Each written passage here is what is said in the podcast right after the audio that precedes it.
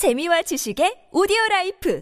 팟빵 안녕하세요. 군사도폭입니다. 미 공군이 이제는 다음 세대 전략 폭격을 현실화하기 시작한 것 같습니다. 세계 어디든 공전 급유 없이 폭격이 가능한 장거리 스텔스 핵 폭격기, 공대공 교전이 가능한 전투기, 그리고 지상 방공망 제압이 가능할 정도의 전자전기, 전 세계 어디든 10분 안에 타격이 가능한 속도, 마하 20에 달하는 극초음속 미사일 발사 플랫폼을 하나에 집중시켰는데요. 미국이 현재 보유 중인 최강의 공중 전력들이 가진 능력을 한데 모은 최강의 차세대 스텔스 폭격기를 드디어 세상에 공개했습니다. 이 새로운 스텔스 폭격기는 그동안 중국과 미국의 전쟁에 있어 미군의 화력 투사를 제한했던 요소들을 모두 극복하게 만들며 이제껏 미군에게조차 존재하지 않았던 새로운 작전 개념을 실행할 수 있게 만들면서 전쟁이 실제 발발할 경우 일방적으로 중국을 상대로 압도하는 능력을 가지게 하는 엄청난 능력들을 보유하고 있는데요. 미국 캘리포니아주의 팜데일 플랜트 42시설에서 우리 시각 12월 3일 오전 10시 드디어 미 공군의 B2A 스텔스 폭격기와 B1B 초음속 폭격기를 대체하는 B21 Raider가 공개되었습니다. 미국에서는 많을 경우 고작 20대만 운용되고 있는 B2A 스텔스 폭격기와 달리 무려 270기 이상을 도입하게 될 차세대 스텔스 폭격기 B21 Raider를 현지 생중계를 통해 공개했는데요. B21 Raider 차세대 스텔스 폭격기는 미 공군의 작전 능력을 새로운 차원으로 올려놓을 것으로 기대됩니다. 바로 이것이 출고식 행사를 통해 실제로 모습을 드러낸 B21 Raider 스텔스 폭격기의 모습인데요. 아쉽지만 보안상의 이유 때문인지 전면 형체 외 여러 각도에서의 모습을 공개하지는 않았습니다. 역시나 예상대로 가오리 형상의 B2와 유사한 거대한 형체에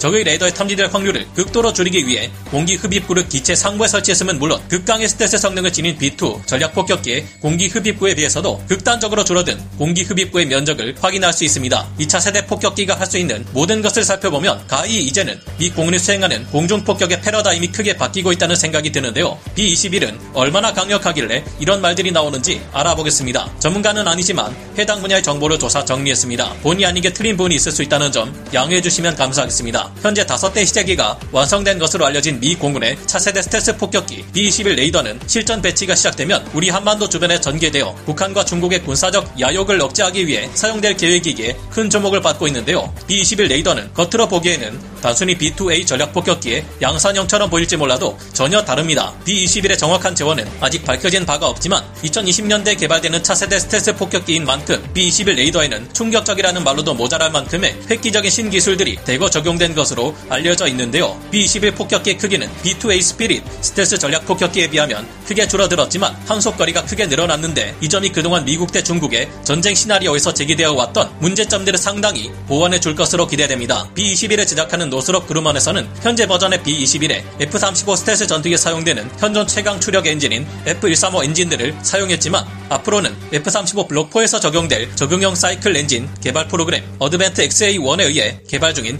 XA101 엔진이나 XA100 엔진이 사용될 수 있을 것이라고 하는데요. 장착되는 엔진의 개수는 2개에서 4개 사이인 것으로 보이는데 현재 공개된 형상만으로는 몇 개가 사용되었는지 판단하기가 어려운 상태입니다. 지난 8월 미국 테네시주 아놀드 공군기지에서 실시된 엄격한 최종 테스트를 완벽히 통과한 GE사의 XA100 엔진은 아음속, 천음속, 초음속 비행 영역에서 최대한의 효율을 발휘할 수 있도록 설계된 적응형 사이클 엔진인데요. 이륙할 때나 전투 기동을 실시할 때처럼 빠르게 비행해야 할 경우엔 스피드 모드를 사용하고 초계 비행처럼 천천히 비행해도 될 때는 고효율 모드로 알아서 엔진의 동작 모드가 전환됩니다. 적응형 사이클 엔진 XA100은 기존의 항공기 엔진에 비해 연료 효율을 25%까지 향상시켰고 20%더 빠른 가속력으로 적들이 예상치 못한 전술 기동이 가능하게 하며 작전 거리는 무려 30%나 늘려주었는데 이 같은 혁신이 가능했던 이유는 XA100 엔진이 기존 항공기들 엔진에 비해 종합적으로 100% 이상 대폭 향상된 열관리 성능을 보이기 때문인데요. 특히 전투기들처럼 급격한 전투기동까지는 할 일이 많지 않은 B-21 폭격기의 경우 고효율 모드를 주로 사용할 것으로 추정되는데 이 덕분에 B-21 폭격기는 현재 B-2A 스텔스 전략 폭격기를 크게 능가하는 엄청난 장거리 폭격이 가능할 것으로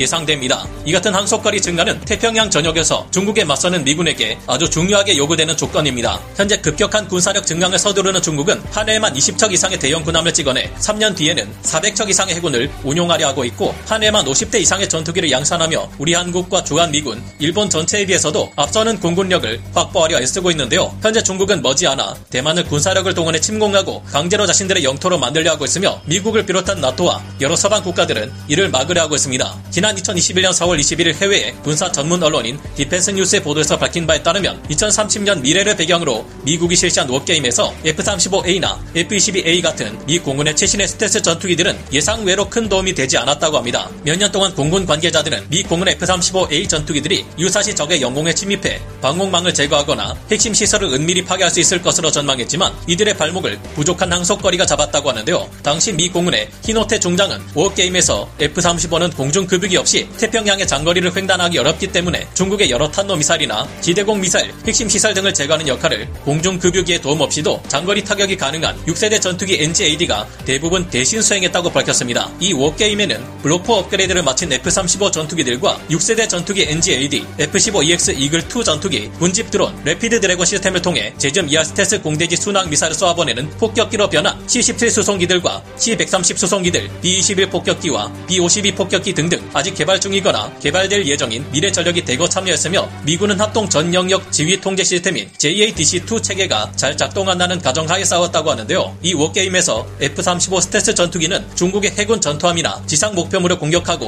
중국 항공기들로부터 미국과 대만의 자산을 보호하며 훈련 중 중국이 쏘아보낸 순항 미사일을 방어하는 역할을 충실히 해냈다고 합니다. 그러나 너무나 넓은 영토를 가진 중국 내 영공까지 들어가 공격을 수행하는 데는 짧은 항속거리라는 한계가 있어 어려웠다는 것인데요. 그렇다고 중국 내 영토로 침투하는 F-35 스텔스 전투기들을 따라 공중 급유기들이 함께 따라 들어갈 수는 없는 것이 이들은 스텔스 성능이 없어 중국의 장거리 미사일에 의해 격추될 수 있고 공중 급유기를 대동할 경우 미 공군이 폭격 작전을 수행한다는 사실을 들키게 되기에 스텔스 전투기를 사용하는 의미가 없어진다는 것입니다. 6세대 전투기 NGAD가 장착할 엔진으로 현재 개발 중인 XA100 엔진이 거론되기도 하는데요. 기본적으로 큰 덩치를 가지고 있는 만큼 전투기보다 더 많은 연료를 탑재 가능한 B-21 차세대 스텔스 폭격기는 이 엔진을 6세대 전투기 NGAD보다 더욱 효과적으로 사용할 수 있는 만큼 중국 영공으로 적극적으로 침투해 정밀 폭격을 퍼부을 수 있을 것으로 전망됩니다. 그리고 이를 입증하듯 미 공군은 B-21 차세대 스텔스 폭격기가 미 본토에서 출격해도 지구 어디든 타격하고 돌아오는 것이 가능할 만큼 획기적으로 긴 항속거리를 보유할 것이라 여러 번 밝힌 바 있습니다. B-21 폭격기는 스텔스 전투기들의 호위 없이도 단독으로 고난도 임무를 수행하는 것이 가능한 것으로 알려졌습니다. 지하화된 적의 핵심 기지를 무너뜨릴 수 있는 벙커버스터 전술 핵무기 B-61-11을 투발하기 위한 플랫폼으로 사용될 수 있음은 물론 핵무기 외에도 여러 재래식 항공폭탄들을 투발할 수 있는데요.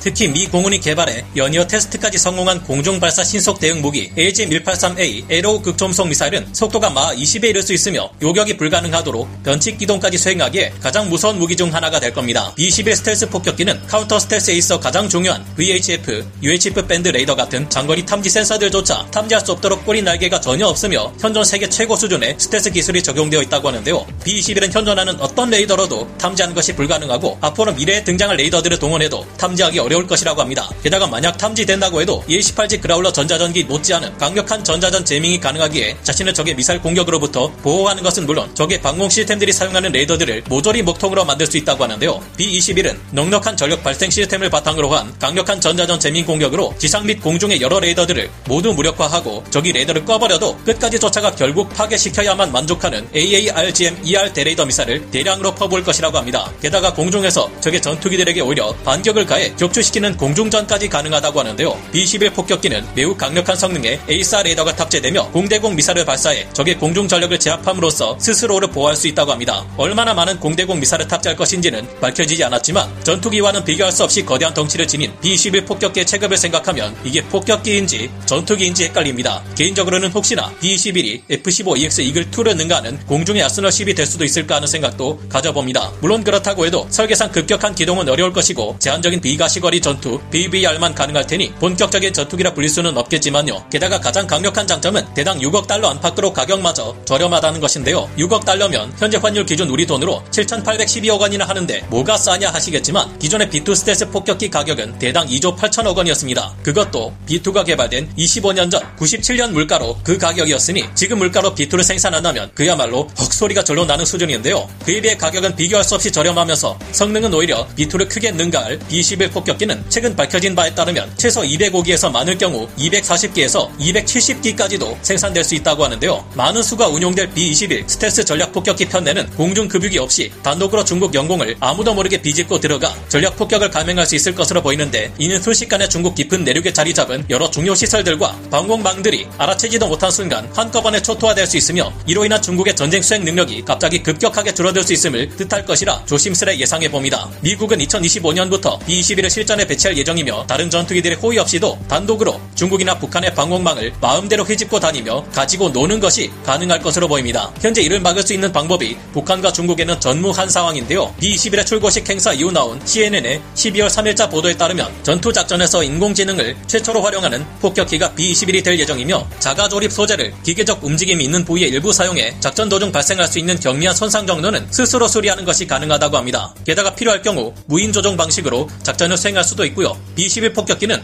아직 알려지지 않은 수많은 신기술이 적용되었지만 스텔스 형상 설계와 같은 부분에서 이미 개발된 F-35, F-22의 기술을 사용하는 등의 방법으로 제작 단가를 낮출 수 있었다고 합니다. B-21 폭격기 이 같은 성능은 그야말로 진짜 미쳤다는 말이 나올 수준인데 과연 중국에서 개발해 당시에는 나오지도 않았던 B-21을 뛰어넘었다던 H-20 폭격기의 실상은 어떨지 궁금하네요. 오늘 군사 돋보기 여기서 마치고요. 다음 시간에 다시 돌아오겠습니다. 감사합니다. 영상을 재밌게 보셨다면 구독, 좋아요, 알림 설정 부탁드리겠습니다.